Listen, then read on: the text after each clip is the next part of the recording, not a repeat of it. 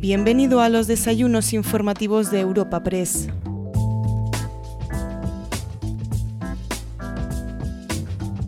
En esta ocasión te ofrecemos un encuentro informativo muy especial en Europa Press.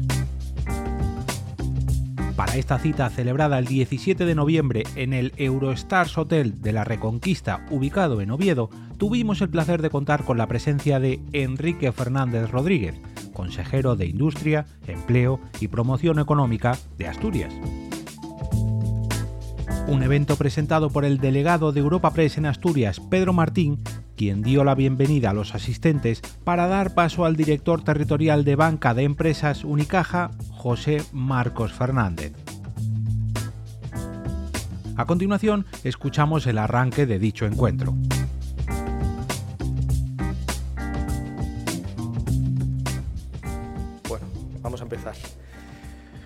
Bueno, buenos días, buenos días a todos y bienvenidos a este encuentro informativo del apoyo de, Unicaja Banco y organizado por Europa Press, con el consejero de Industria, Empleo y Promoción Económica, Enrique Fernández.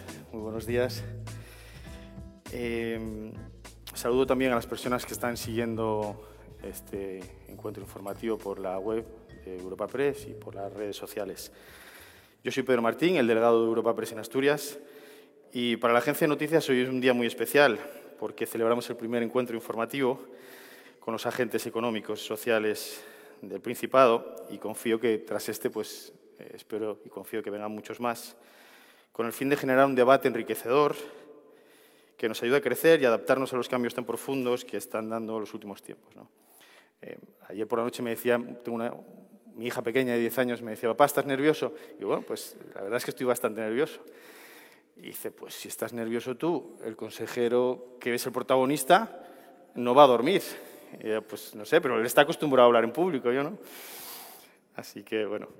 Em, son muchos los retos, ¿no? Los retos que tenemos por delante, que los empresarios tienen, sobre todo en una comunidad como la nuestra, con una gran dependencia energética y la apuesta por el hidrógeno verde. Otra de las cuestiones eh, pues es la necesidad de que las pymes aúnen fuerzas eh, para ser competitivas tanto en España como fuera, la lucha contra la despoblación, la necesidad de aprovechar el impacto económico que va a traer el AVE y, las nuevas conexiones aéreas. Pero bueno, de estas y otras muchas cuestiones supongo que nos hablará el consejero. Yo voy a dar unas pinceladas biográficas. Enrique nació en San Martín de Río Aurelio. Es licenciado en Administración y Dirección de Empresas por la Universidad de Oviedo, donde también se doctoró con un premio extraordinario. Su trayectoria profesional ha estado vinculada a la institución académica, donde ejerció como profesor de Economía Financiera en el Departamento de Administración de Empresas entre el 97, 1997 y 2011. En el ámbito político ha sido alcalde de San Martín del Rey Aurelio entre el 2011 y 2019. Desde 2015 ha trabajado como miembro del Consejo Territorial de la Federación Española de Municipios y Provincias, de la FEM. Ha sido portavoz socialista en la Comisión de Desarrollo Económico y Empleo de la FEM también y es miembro del Consejo de Gobierno de la Red de Municipios por la Transparencia de la Federación. Desde 2017 Pertenece al Comité Federal del PSOE y a la Ejecutiva Regional de la FSA como secretario del área de Política Económica, Industria, Empleo e Innovación. Bueno, eh, antes de la intervención del consejero, voy a dar la palabra al director territorial de Banca de Empresas Unicaja, José Marcos Fernández, al que le pido que suba aquí y le agradezco otra vez el apoyo por este desayuno. Gracias.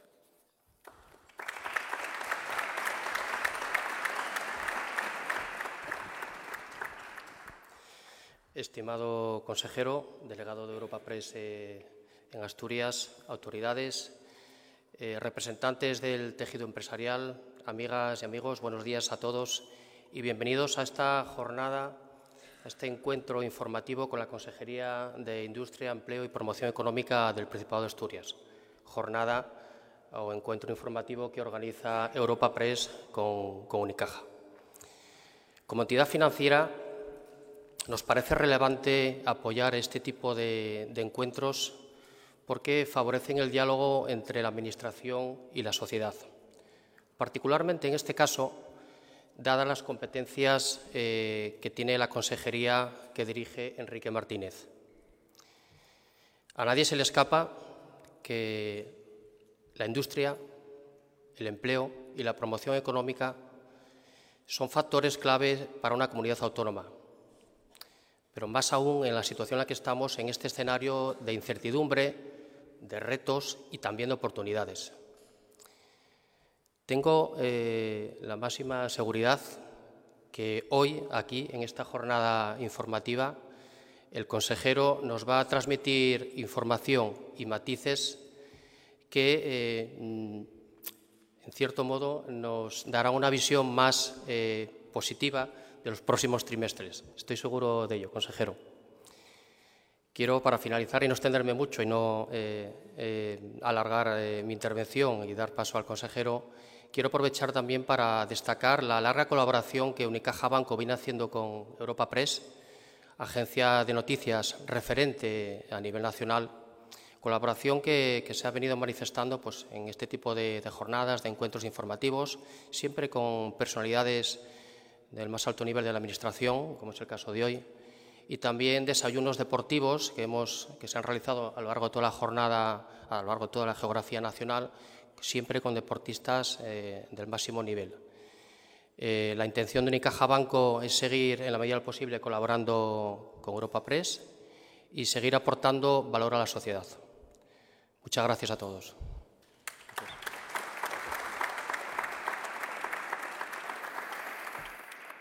Bueno, ahora, mientras el consejero se prepara y va al atril, eh, me gustaría decirles que después de su intervención va a haber un turno de preguntas y antes, es una de las cosas que nos ha dejado el COVID. Antes, eh, en los desayunos de Europa Press tradicionales, pues repartíamos unos tarjetones donde podían hacer una pregunta y se la transmitíamos. Ahora ese tarjetón ha desaparecido, entonces lo hacemos vía digital.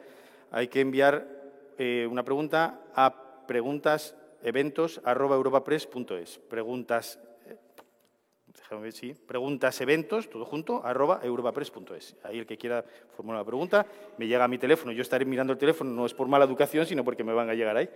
Así que muchísimas gracias, cuando, cuando quiera, consejero. Muchísimas gracias, delegado de Europa Press en Asturias, estimado Pedro, Pedro Martín, director territorial de Banca de Empresas de Unicaja, José Marcos Fernández. Muchísimas gracias por las palabras introductorias a todos ustedes, autoridades, representantes políticos, sindicales, empresariales y académicos. Muy buenos días y muchísimas gracias por su presencia en esta mañana. Les confieso que tengo la incómoda sensación de que estoy interrumpiendo muchas agendas en ámbitos muy variados y muy relevantes en Asturias, así que espero de todo corazón que pueda ser provechoso el tiempo que hoy invirtemos aquí. También quiero dar los buenos días a todas las personas que están siguiendo en directo este acto a través de la página web de Europa Press. Y bueno, a todos ellos, pues eh, luego les remito al turno en el que habrá un coloquio, habrá un debate y podamos intercambiar opiniones sobre aquellos aspectos que puedan considerarse de interés.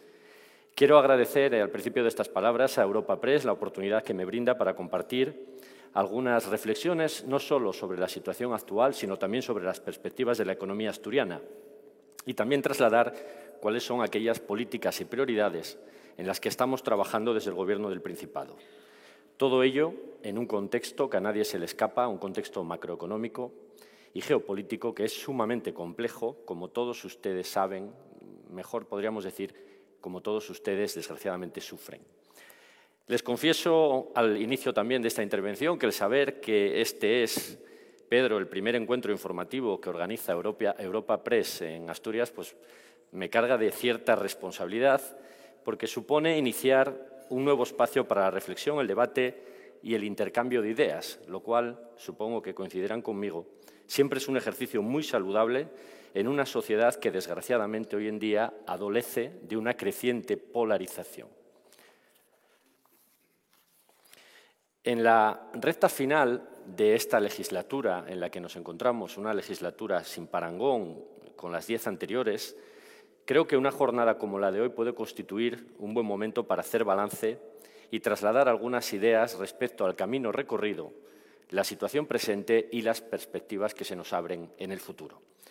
Una decimoprimera legislatura entre los años 2019 y 2023 en la que habrán confluido el Brexit, una pandemia sanitaria, crisis simultáneas de suministros energéticas e inflacionaria, todas ellas agravadas por la cruel invasión de Ucrania, iniciada en febrero de este mismo año.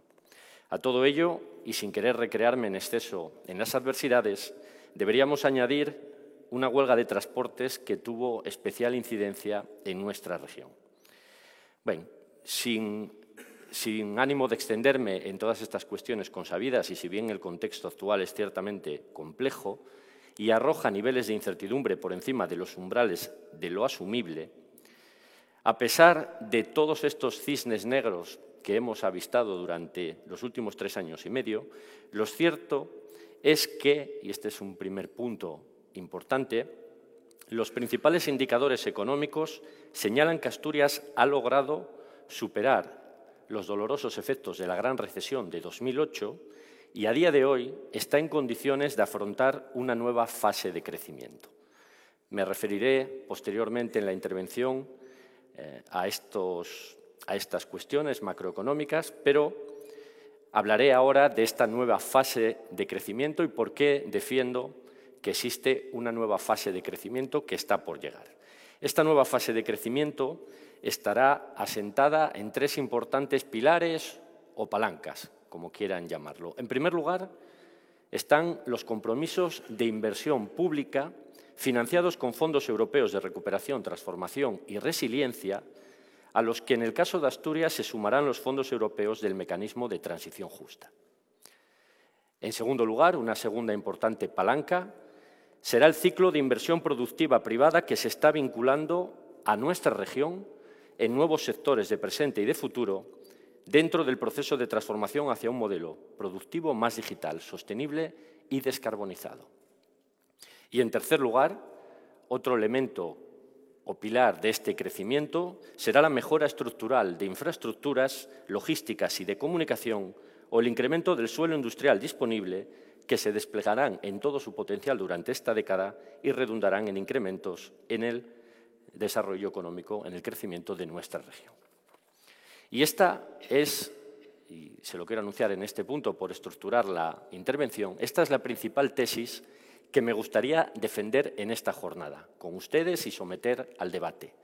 En la actualidad, y a pesar de todas las incertidumbres, Asturias ha recuperado en términos generales la actividad previa a la gran recesión de 2008 y encara un futuro de relevantes oportunidades y de crecimiento en la presente década 2022-2030.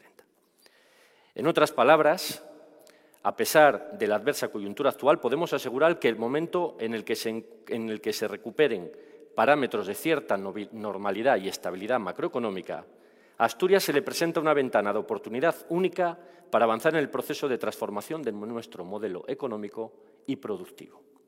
Una gran oportunidad, sin duda, para lograr que la economía asturiana transite por una senda de crecimiento sostenido y sostenible que permita hacerla más competitiva, más dinámica e innovadora, más resiliente y más inclusiva.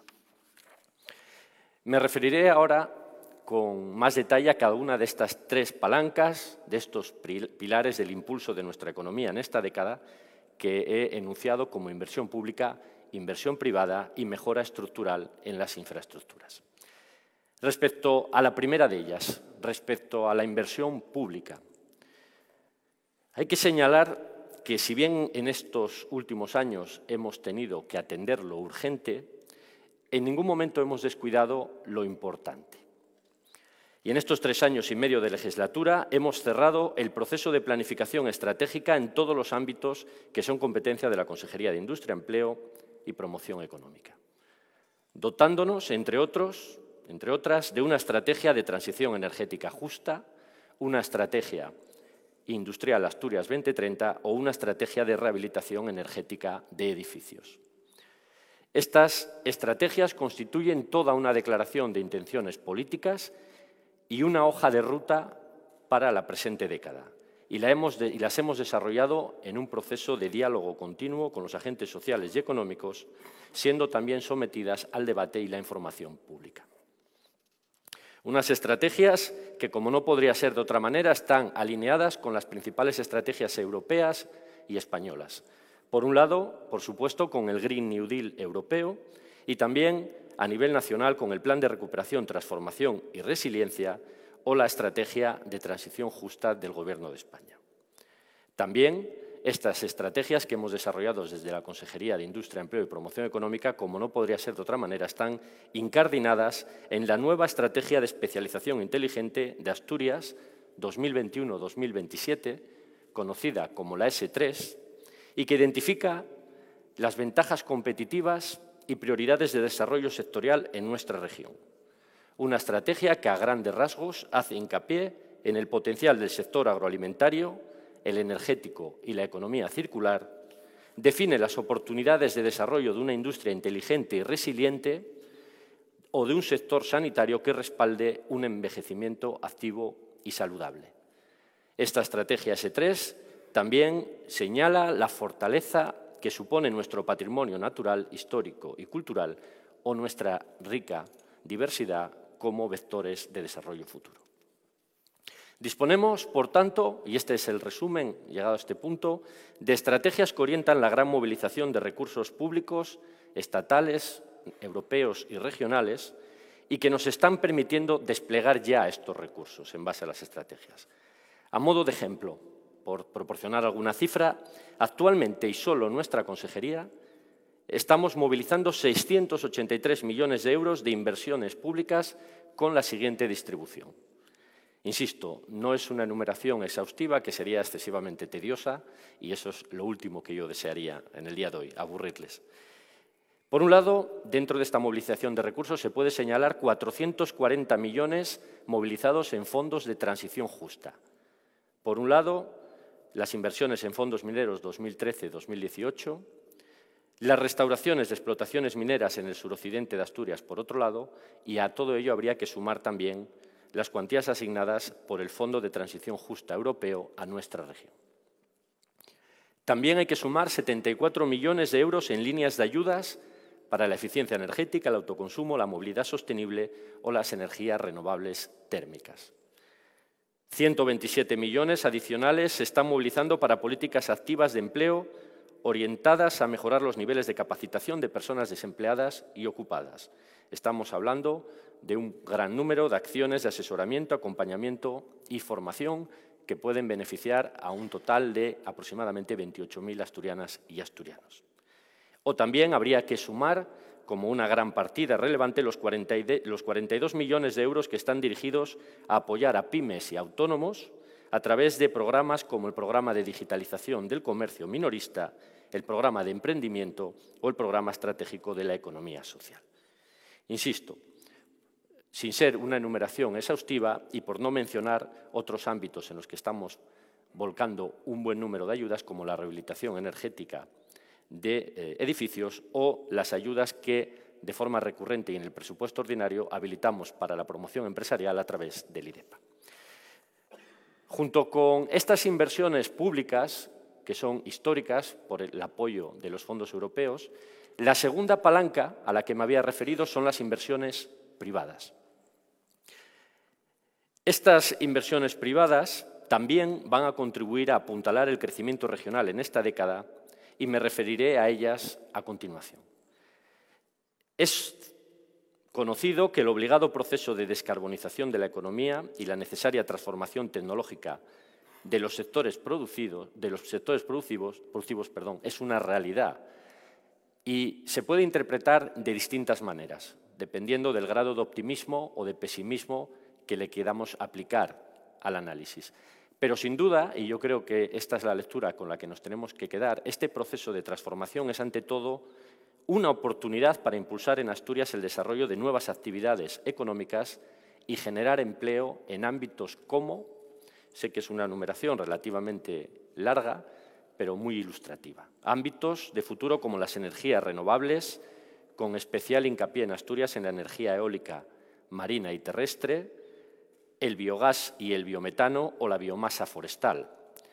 También la producción de hidrógeno verde como nuevo vector energético, cuyo efecto dinamizador, y yo creo que no se exagera en esta comparación, podría ser comparable al que tuvo en su momento el carbón en los orígenes de la revolución industrial.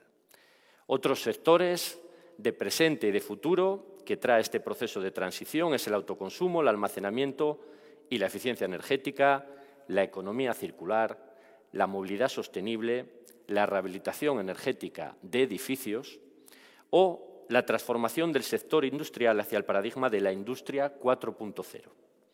Un paradigma que conlleva el desarrollo de nuevos modelos productivos y de organización basados en tecnologías de la información y la comunicación, tales como la economía del dato, la inteligencia artificial, la ciberseguridad, la robótica avanzada, la sensórica o el Internet de las cosas.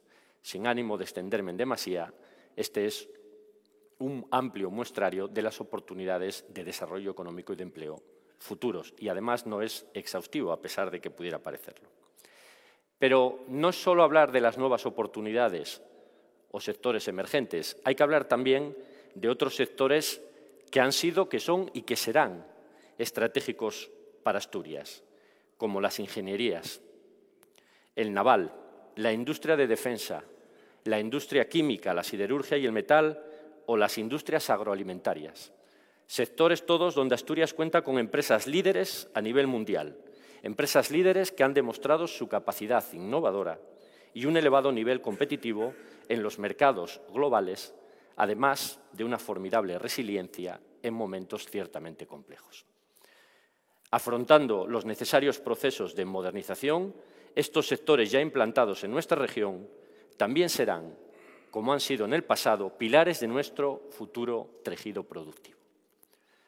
En relación con la magnitud de estas inversiones privadas, de este nuevo ciclo de inversiones privadas previsto en Asturias para la presente década, es importante que les recuerde algunos datos, algunas cifras, porque esto no son conjeturas teóricas, es un argumento basado en la realidad de los anuncios realizados en la región. Los planes de descarbonización de ArcelorMittal suponen una inversión estimada de mil millones de euros en los próximos años. El proyecto Haidil España, que integra, entre otras compañías, ArcelorMittal, Enagas Fertiberia, y disculparme las ausencias porque algún representante de empresas que están colaborando le estoy viendo hoy en la sala, por ejemplo TSK y alguna más, es un proyecto que compromete la producción, consumo, venta y distribución de hidrógeno verde y que movilizará más de 8.000 millones de euros. Es hoy por hoy y hasta nueva información, el mayor proyecto mundialmente conocido. El proyecto RECODE, que es el acrónimo de Reactivación, Competitividad y Descarbonización, que coordina nuestra consejería, es un proyecto región del hidrógeno e integra 25 actuaciones privadas por cerca de 2.000 millones de euros. Los proyectos anunciados por EDP, entre otras empresas, para transformar sus centrales térmicas en instalaciones de generación de energía renovable, Solo en el caso de EP son 330 millones de euros en los próximos años. Y también debo reseñar los nueve proyectos captados a través de la estrategia de atracción de inversiones que movilizarán cerca de 200 millones de euros y la creación de 668 puestos de trabajo, la mayor parte de ellos de elevada cualificación en sectores como el TIC, la ingeniería o la salud. A mayores, en una suerte ya de resumen final o cajón desastre, desde la Oficina de Proyectos Europeos del Gobierno de Asturias se han identificado una cartera de 204 proyectos de inversión por importe de 5.800 millones de euros en ámbitos como la economía circular, el hidrógeno verde, energías renovables, almacenamiento energético, la competitividad industrial o la movilidad sostenible, todos ellos con distinto grado de madurez, pero todos ellos factibles. Y llegado a este punto me acabo de dar cuenta que tenía en las transparencias en las cuales pues, estoy de alguna manera dando eh, información mm, visual de esto que planteo, aunque estoy intentando que la estructura no deje mucho en el aire de estos planteamientos. Es decir, en estos dos primeros pilares que he planteado, que es la inversión pública prometida y comprometida y la inversión privada, estamos hablando de que en Asturias se pueden movilizar más de 18.000 millones de euros en los próximos años. Tenemos un dato este que es realmente eh, pues muy relevante. Y un dato que al final demuestra una máxima que hemos venido defendiendo en estos años de gobierno. Una región como Asturias, que es reconocida en todo el mundo por ser un buen lugar para vivir y para visitar, con cifras de turismo cada día más crecientes, tiene que ser necesariamente también un buen lugar para invertir y trabajar. Y estos compromisos de inversión pública y privada así lo atestiguan. Eh, lo que estoy trasladando ahora es algo de información en relación con estos anuncios públicos y privados de inversión en nuestra región. En tercer lugar, tercer gran pilar en el que he querido agrupar estas posibilidades de crecimiento que Asturias va a tener en los próximos años. Un tercer pilar, pero no menos importante, es el que he resumido como la relevancia que para nuestra región tendrá el despliegue en esta década de nuevas infraestructuras estratégicas. En, en este capítulo hay que citar la llegada de la alta velocidad, la puesta en servicio de nuevo suelo industrial en áreas tan relevantes como son la Zalia en Gijón, el suelo de baterías en Avilés, el despliegue y puesta en marcha del polígono de Bobes o todo el suelo que hay desarrollado en la zona de las comarcas mineras centrales, como grandes espacios de oportunidad para estos sectores de presente y de futuro. También habría que citar como relevante la próxima entrada en funcionamiento de una infraestructura como es la regasificadora del Musel o la mejora de las conexiones aeroportuarias y portuarias. Todos ellos serán sin duda elementos que coadyuvarán y potenciarán el efecto tractor de las inversiones públicas y privadas que se desplegarán en nuestra región y a las que me he referido anteriormente.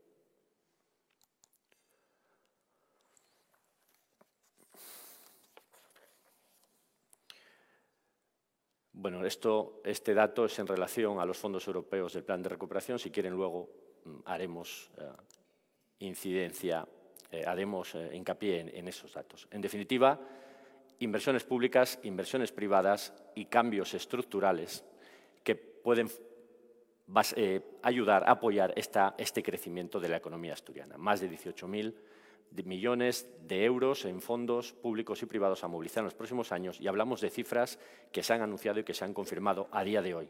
Esta cifra potencialmente podría, podría crecer. Bueno, llegado a este punto de mi intervención, algunos o muchos de ustedes, por qué negarlo, pensarán que eh, estoy dibujando un mundo idílico y que estoy haciendo abstracción de ciertos problemas, en algunos casos muy relevantes y estructurales. Dicho de otra manera, hasta ahora la autocrítica ha brillado por su ausencia. Y estoy de acuerdo. Si están pensando esto y a jugar por alguna risa en la sala, sé que es así, estoy de acuerdo. Miren, este relato obviamente no puede estar de ninguna manera completo sin hacer referencia también a cuestiones que son problemas y dificultades arraigadas en nuestra región y que pueden torpedear estos planes de crecimiento. Por un lado, hay que citar la complejidad y la lentitud de los trámites burocráticos que aqueja a diferentes administraciones. Por otro lado, también hay que hacer referencia a las dificultades no menores que tenemos para acoplar la oferta y la demanda laboral en determinadas profesiones que van a ser críticas y que van a ser muy necesarias para este despliegue. Pero fíjense, incluso en estos ámbitos, y alguno más que seguramente tendrá ocasión de señalar, en estos ámbitos también existe propósito de enmienda y es sabido que tanto los desarrollos normativos que el Gobierno de Asturias está adoptando en iniciativas como la Ley de Simplificación Administrativa, la Ley de Calidad Ambiental o la próxima Ley de Proyectos Estratégicos, buscan precisamente atajar este problema. Y también, en el caso de las dificultades para casar la oferta y demanda en ciertas profesiones en el mercado laboral, se está desarrollando una nueva ley estatal de ordenación e integración de la formación profesional, que también es una buena ley que contribuirá a la subsanación y a la solución de ese problema. No se pueden negar tampoco episodios individuales, muchos de ellos mediáticos, de crisis empresariales, tales como el cierre de Vesuvius, la planta de Danone en Salas o de Bauste en Gijón, todos ellos pendientes a día de hoy de la llegada de nuevos proyectos. El proceso fallido de venta de las plantas de Alcoa, las crisis y rescate de empresas tractoras como Duro Felguera y Masa y Sastur o el grupo Celsa, o que a día de hoy ni Iberdrola ni Naturgy hayan presentado inversiones alternativas al cierre de sus plantas en Langreo y Tineo, son todos ellos acontecimientos que ponen de manifiesto la complicada legislatura que nos ha costado gestionar, están todavía en el debe de este Gobierno y han encontrado, y esto hay que reconocerlo, en la actual incertidumbre económica, un mal momento para ser resueltos. Aún así, aún así, en estos ámbitos también hay una atención continua y habrá avances, y hay avances que se irán conociendo en próximas fechas. Bueno, en este momento del relato entiendo que he planteado nuestra hipótesis de que va a haber un crecimiento fuerte en los próximos años, a poco que se recupere cierta normalidad macroeconómica y geopolítica mundial.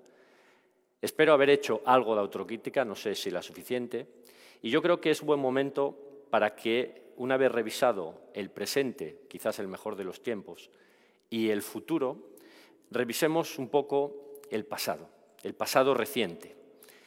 Llegado este momento del relato, quizás es importante que recordemos que hemos tenido que afrontar en esta legislatura una pandemia, algo que queremos olvidar, pero que cuando se hace un repaso político tiene que tenerse en cuenta como uno de los trabajos sobrevenidos a los que hubo que, una de las tareas sobrevenidas a las que hubo que hacer frente. Mirad, en este caso, la pandemia tiene varios indicadores de medida. El más dramático, sin duda, son los fallecimientos, pero también hay otros indicadores económicos a los que me referiré.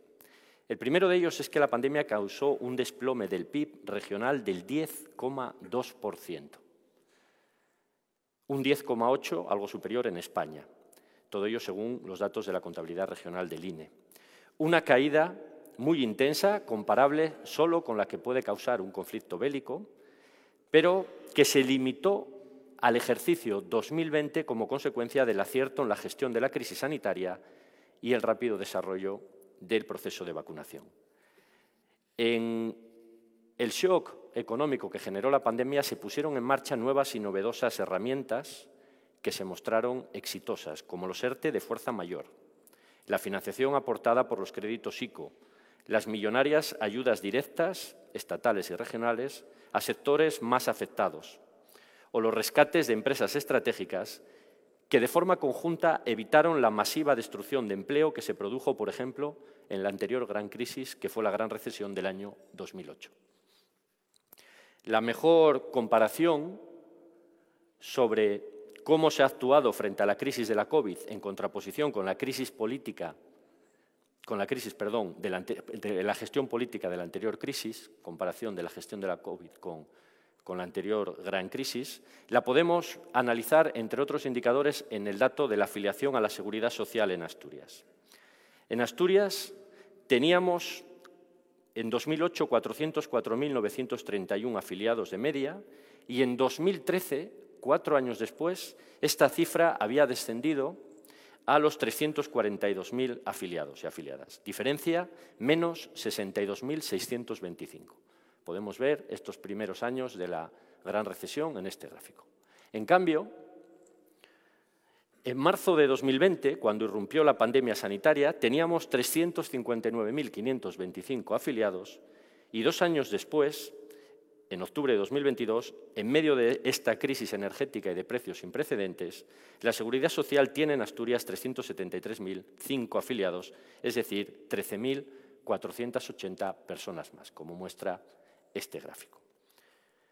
Respecto al desempleo, lo que podemos ver es que el desempleo en Asturias se ha recuperado paulatinamente del gran shock que produjo, y lo vemos en este gráfico, durante los primeros años la gran recesión, y actualmente estamos en niveles de desempleo que son equivalentes, muy similares a los del comienzo de, eh, a los del año 2008, comienzo de la, de la gran recesión. Es decir, la adecuada gestión del shock económico provocada por la pandemia, lejos de habernos hecho retroceder y situarnos en el umbral de una nueva década perdida, lo cual era un riesgo eh, realmente cierto, nos ha mantenido en la senda de recuperar el terreno que habíamos perdido en la gran recesión del año 2008.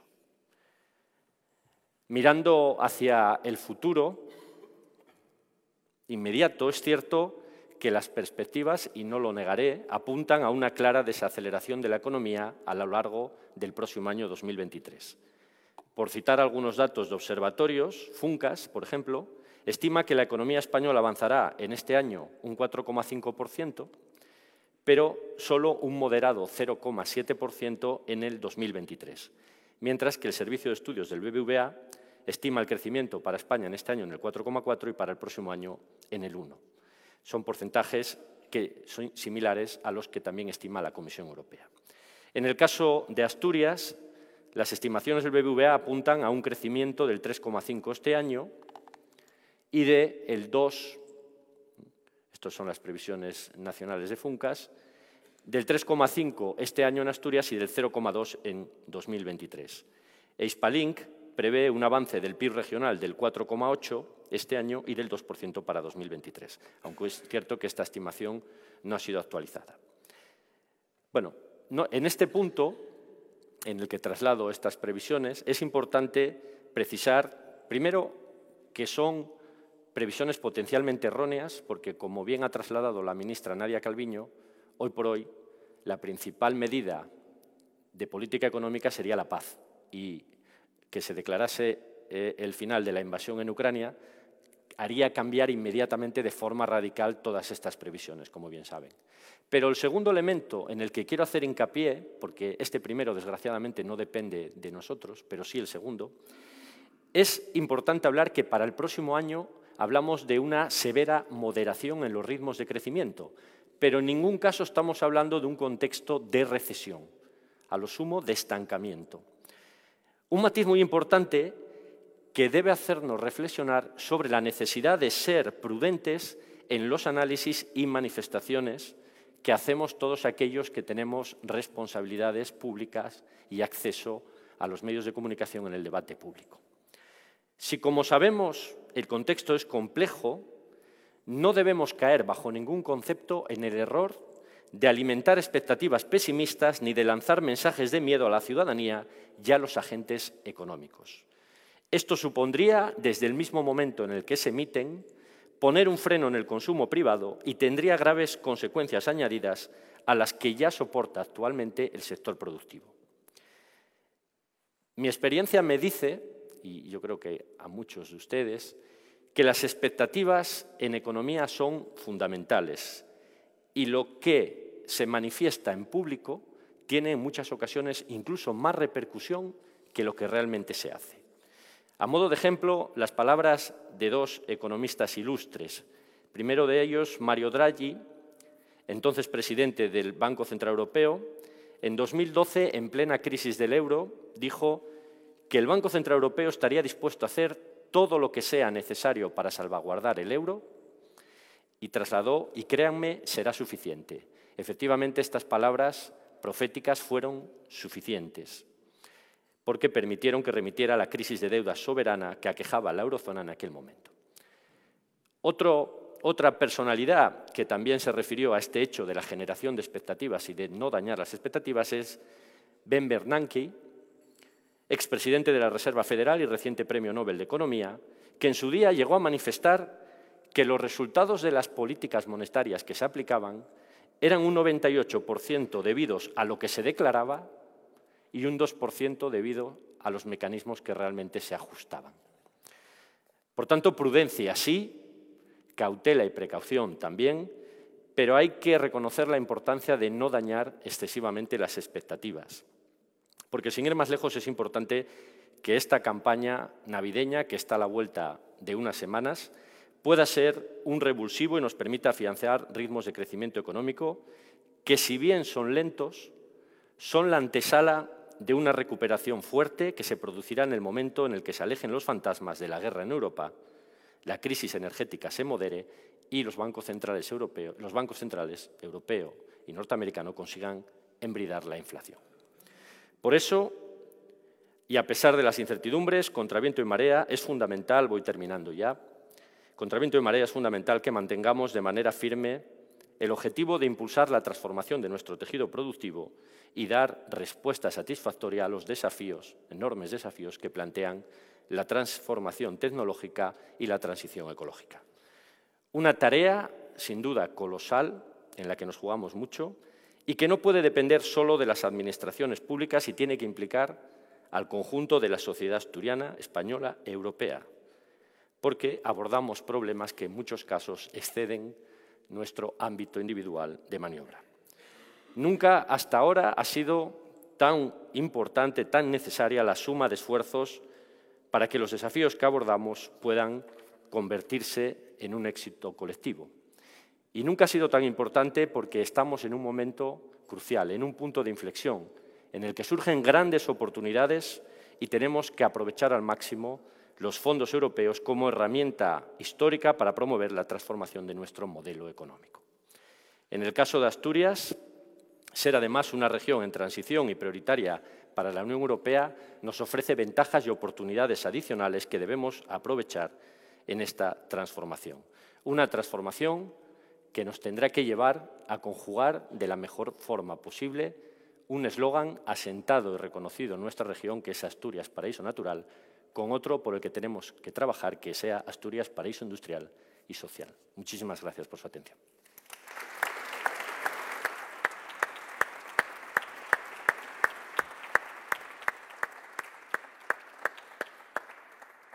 Muchísimas gracias. Gracias, consejero, por tomar asiento.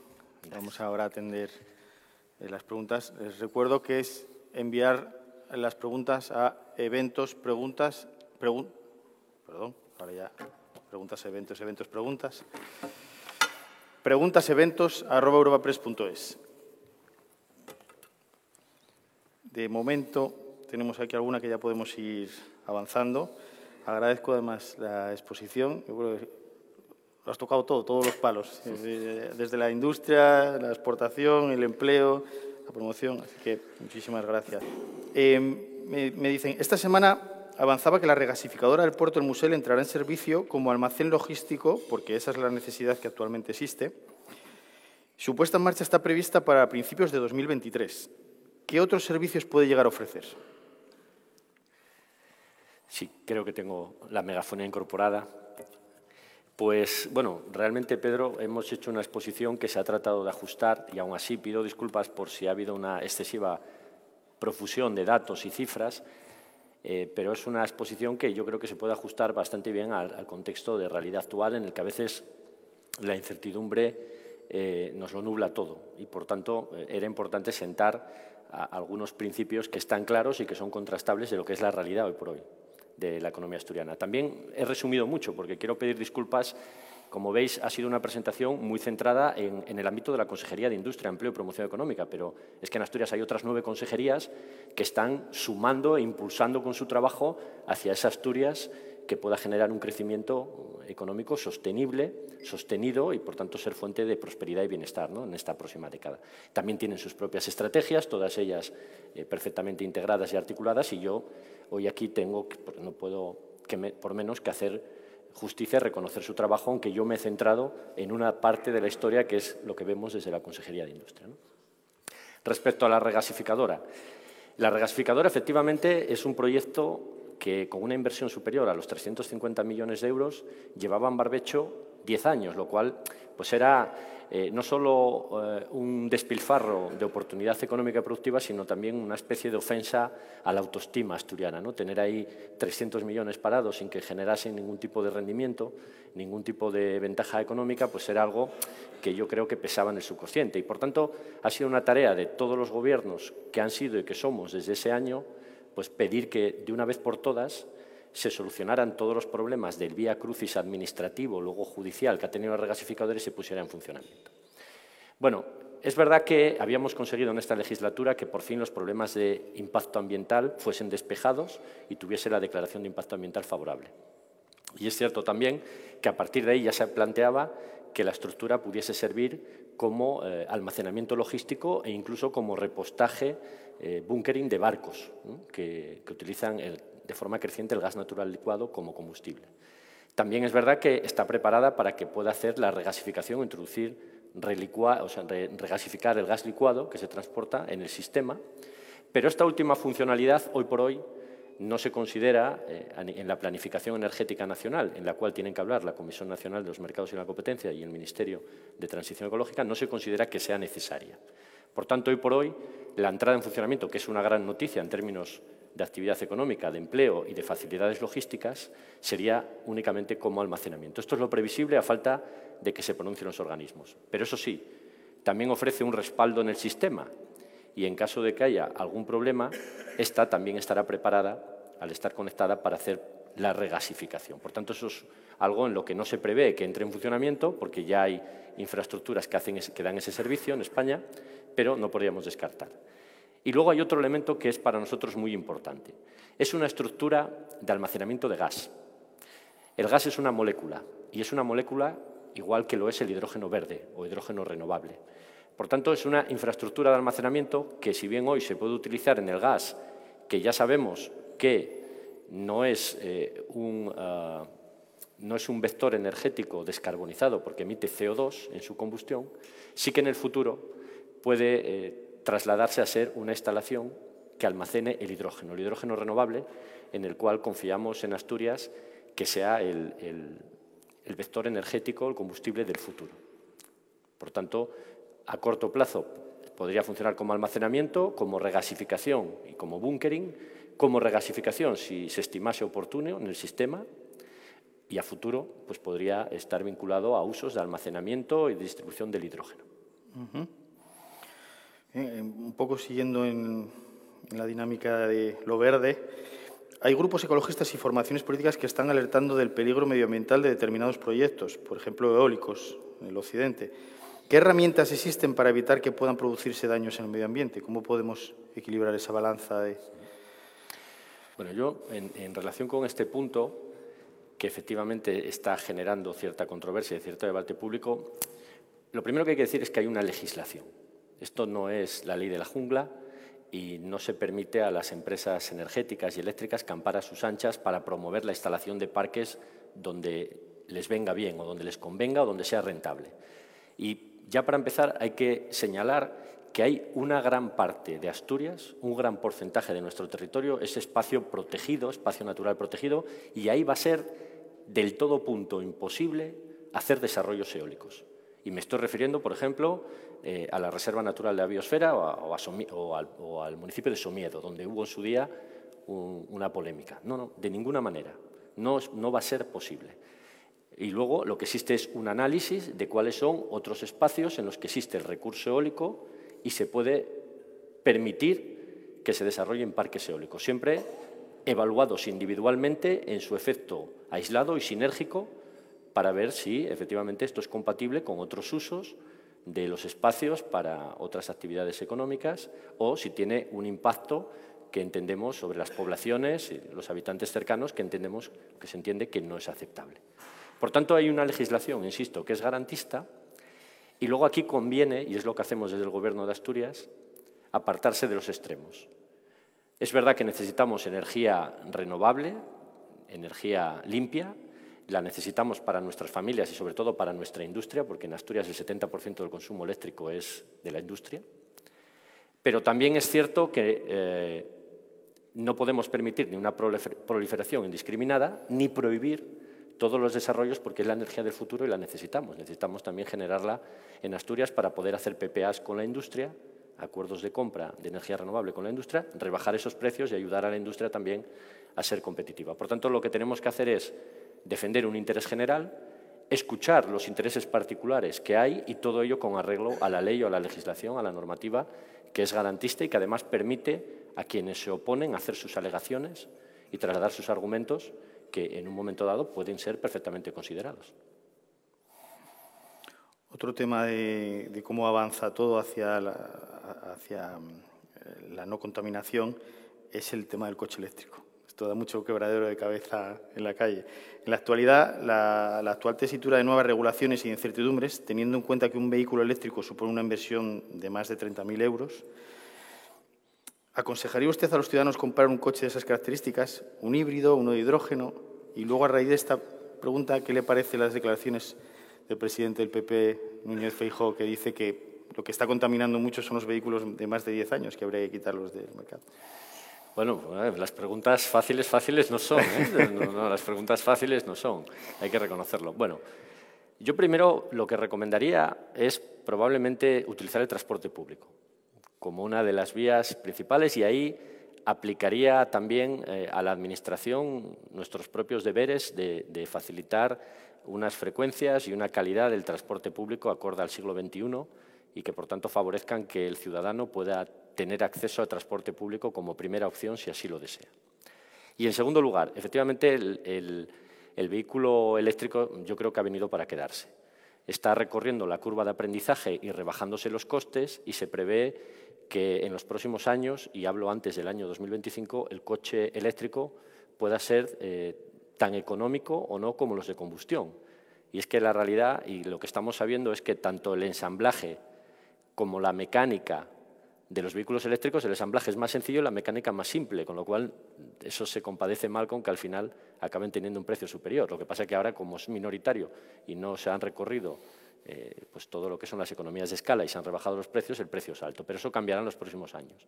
El coche eléctrico, el vehículo eléctrico, tiene también otro problema, que son los puntos de recarga, y ahí también hay deberes para las administraciones. Tenemos que fomentar la expansión de los puntos de recarga, porque hoy por hoy eh, alguien que se lanza a la carretera para hacer un viaje a Madrid, pues tiene la incertidumbre de si va a poder cargar el vehículo o no, porque ya no solo que haya puntos de recarga, es que esté libre para cuando llegue yo. Por tanto, ahí tiene que haber una expansión decidida y eso está dentro de los planes.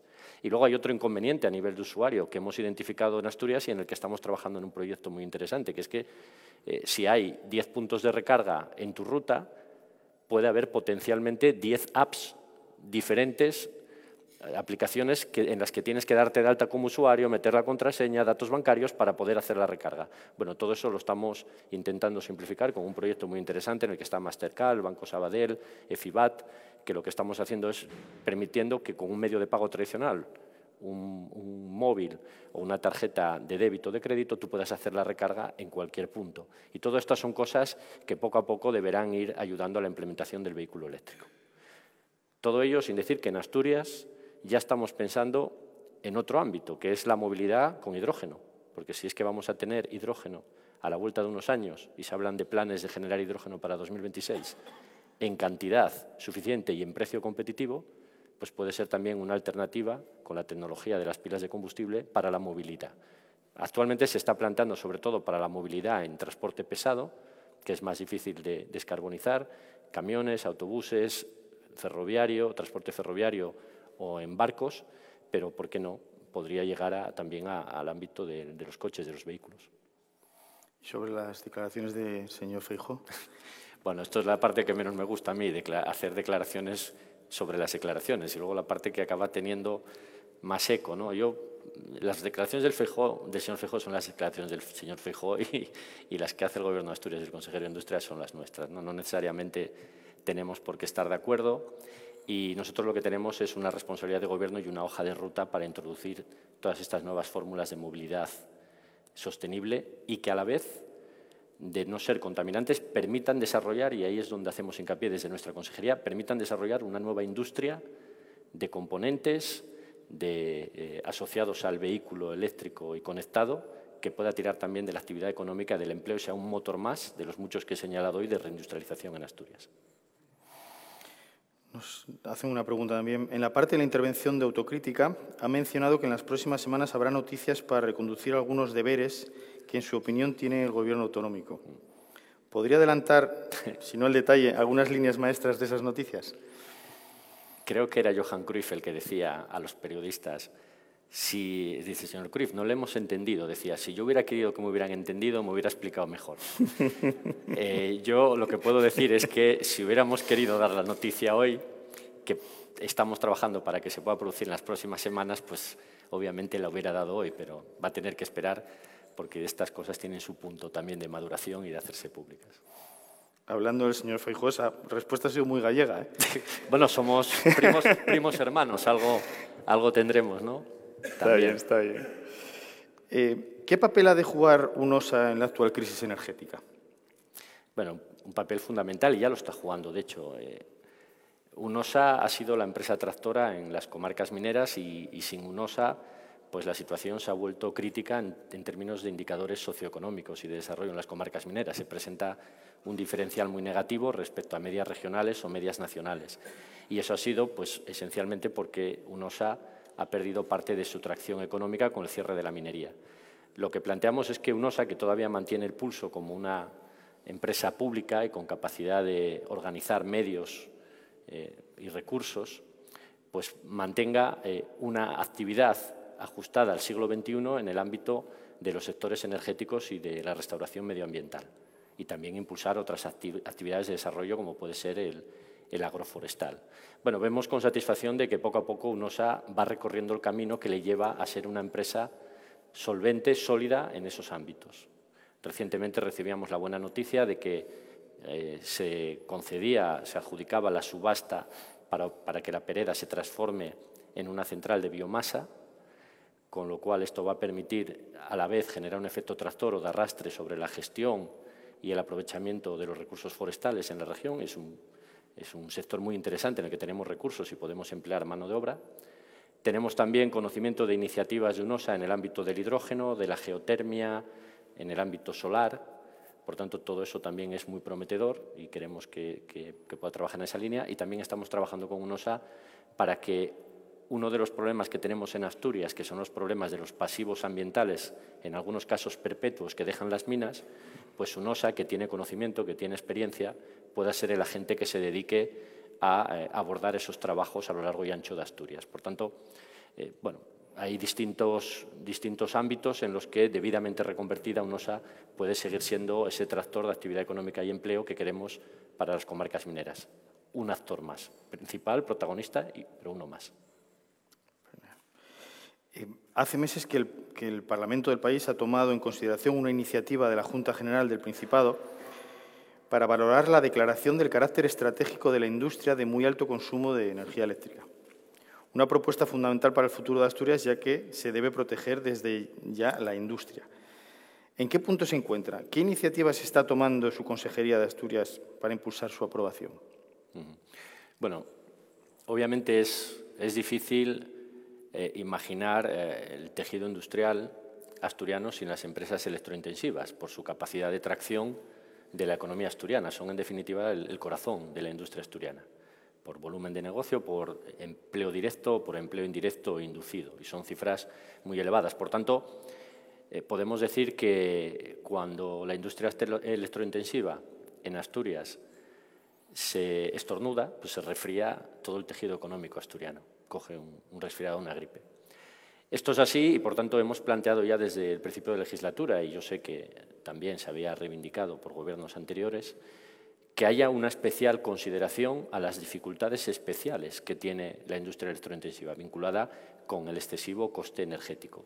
Un excesivo coste energético que se define como tal en comparación con el que tienen otros países, sin ir más lejos, de la Unión Europea, que son competidores en el mercado interior pero que también se agravan si lo que vemos es la competencia que recibe este sector de eh, industrias de fuera de la Unión Europea que compiten en desigualdad de condiciones porque no están sujetas al mercado de derechos de emisión y, por tanto, no tienen que pagar unos sobrecostes por sus emisiones. Bueno, sobre todos esos aspectos siempre le hemos pedido al Gobierno de la Nación, que es quien, es, que es quien tiene la capacidad normativa, que regule y que atienda a las reivindicaciones del sector en aspectos como eh, poner sobre la mesa un mecanismo alternativo a la supresión de la subasta de interrumpibilidad. Ahora mismo se está desarrollando un mecanismo de respuesta, de, respuesta rápida de demanda, que hubiera una consideración respecto a los cargos y los peajes, que ahora están también muy reducidos. Estamos hablando también de que se hicieran, de que se ayudara de forma decidida en las inversiones en modernización y ahorro y eficiencia energética para rebajar esa factura de los grandes consumidores electrointensivos y ese tipo de ayudas están llegando. Y es cierto que, por la vía de los hechos, todas las grandes dificultades añadidas que ha, que ha traído esta crisis energética derivada de la invasión de Ucrania está haciendo que el Gobierno de la Nación reaccione y esté aplicando medidas que benefician a la industria electrointensiva. Lo que queremos a día de hoy es que esas medidas que se están tomando consoliden y puedan eh, tener la forma de una estructura de ayudas al sector electrointensivo, que no estamos pidiendo nada exclusivo o un trato diferencial en Asturias, sino algo que sea equiparable a lo que ya se está haciendo en otros países como Francia y Alemania. Por tanto, en el momento que pase esta crisis que está obligando a tomar medidas excepcionales, aunque en la línea que entendemos correcta, lo que tenemos es que pedir que consoliden dentro de, de una consideración específica a un sector tan relevante como es el electrointensivo.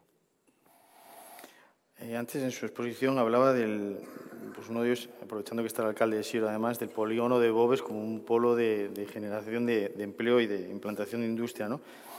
Es una pregunta sobre Amazon.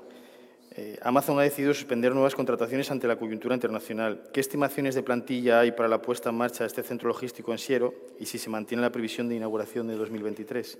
No sé si tiene información sobre este asunto. Bueno, ya está aquí presente Cepi. Cepi suele hablar más claro que yo. ¿Eh? Y, yo no sé hasta qué punto eso bueno, pues le, da más alegrías o más penas. Supongo que habrá de todo, ¿no? Pero, y en relación con esta cuestión, pues obviamente el alcalde eh, sabe bastante. Yo, sobre la cuestión de Amazon, lo que quiero recordar en cualquier caso es que Amazon va a traer inversión, empleo y autoestima a esta región. Sobre todo la última parte, porque Amazon eh, ha decidido, después de un análisis concienciudo, que la mejor ubicación logística que puede encontrar en el noroeste de España es Asturias. Y esto pues es un mensaje que debería hacernos reflexionar cuando nos referimos peyorativamente a Asturias.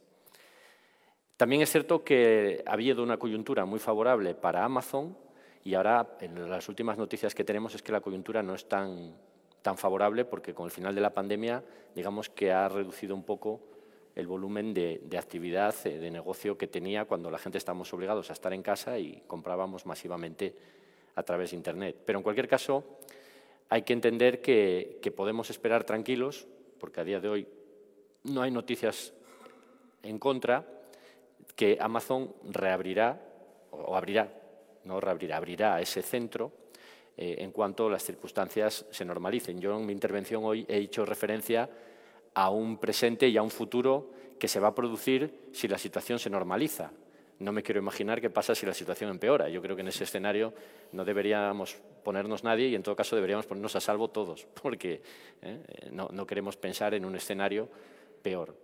En un contexto de normalidad, Amazon será uno de los proyectos tractores, no solo del polígono de Bobes, sino de toda Asturias, que abrirá, que generará actividad económica, empleo y que ya está generando, como digo, autoestima. Y luego hay una cosa que no hay que olvidar.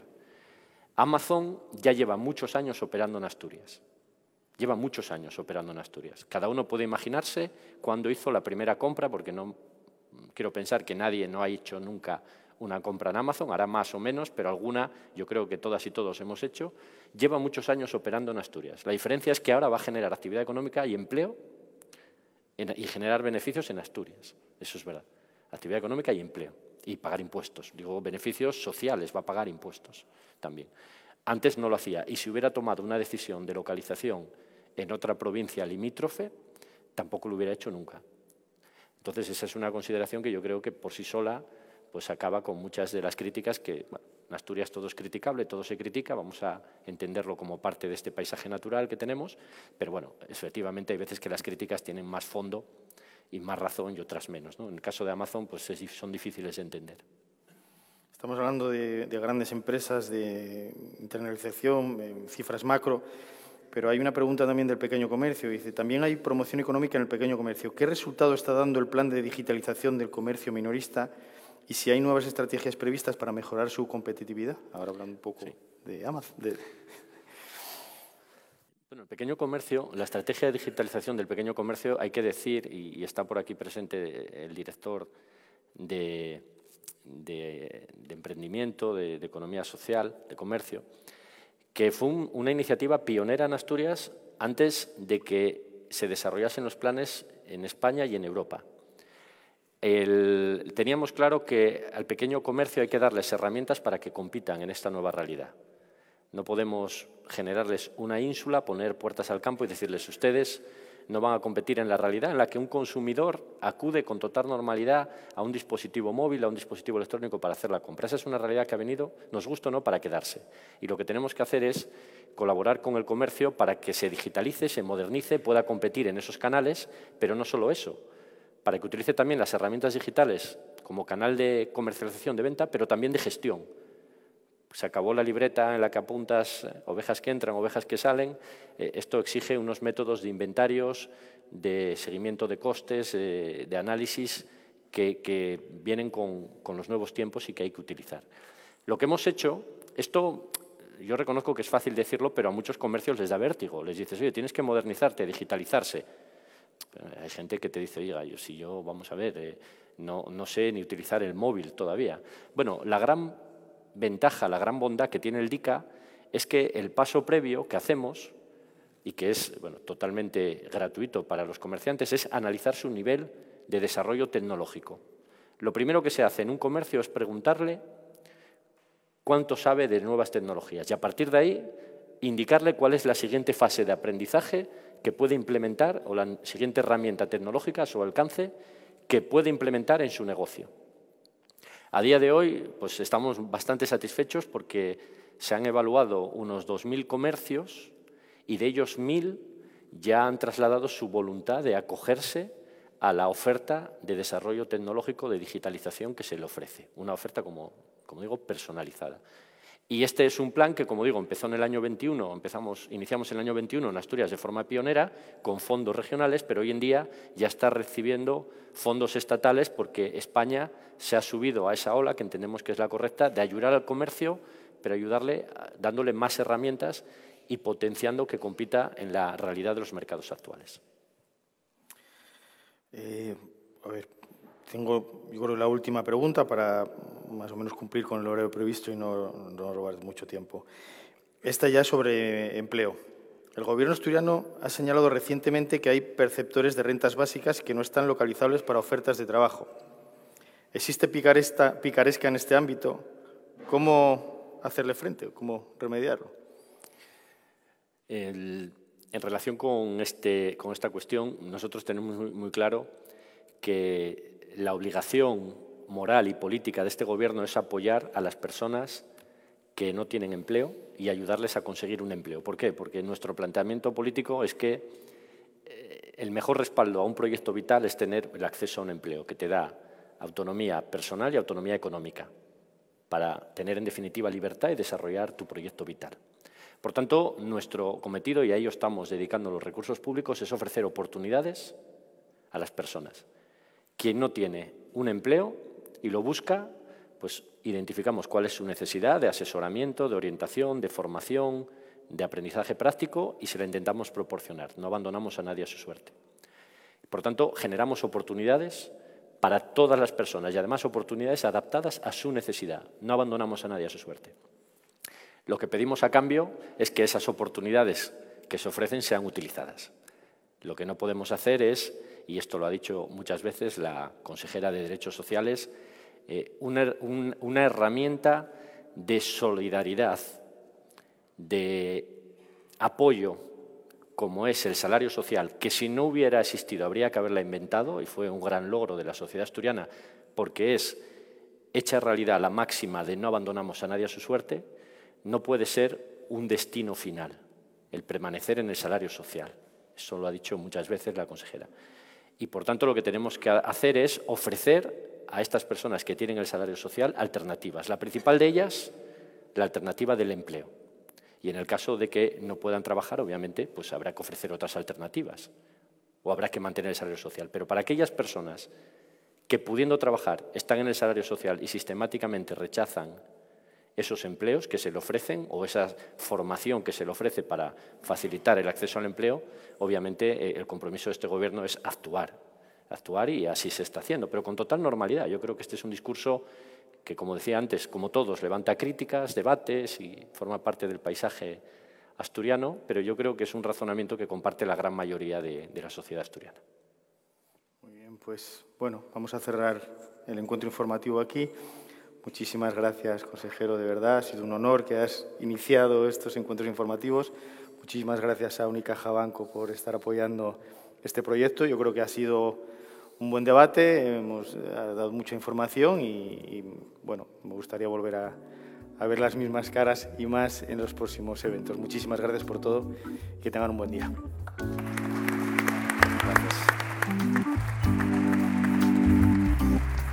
Despedimos esta entrega de los desayunos informativos de Europa Press invitando a todos nuestros oyentes a descubrir el resto de episodios de este programa, así como los distintos podcasts de nuestra red a través de europapress.es barra podcast. Recuerda que puedes encontrar todos ellos en las principales plataformas de podcasting.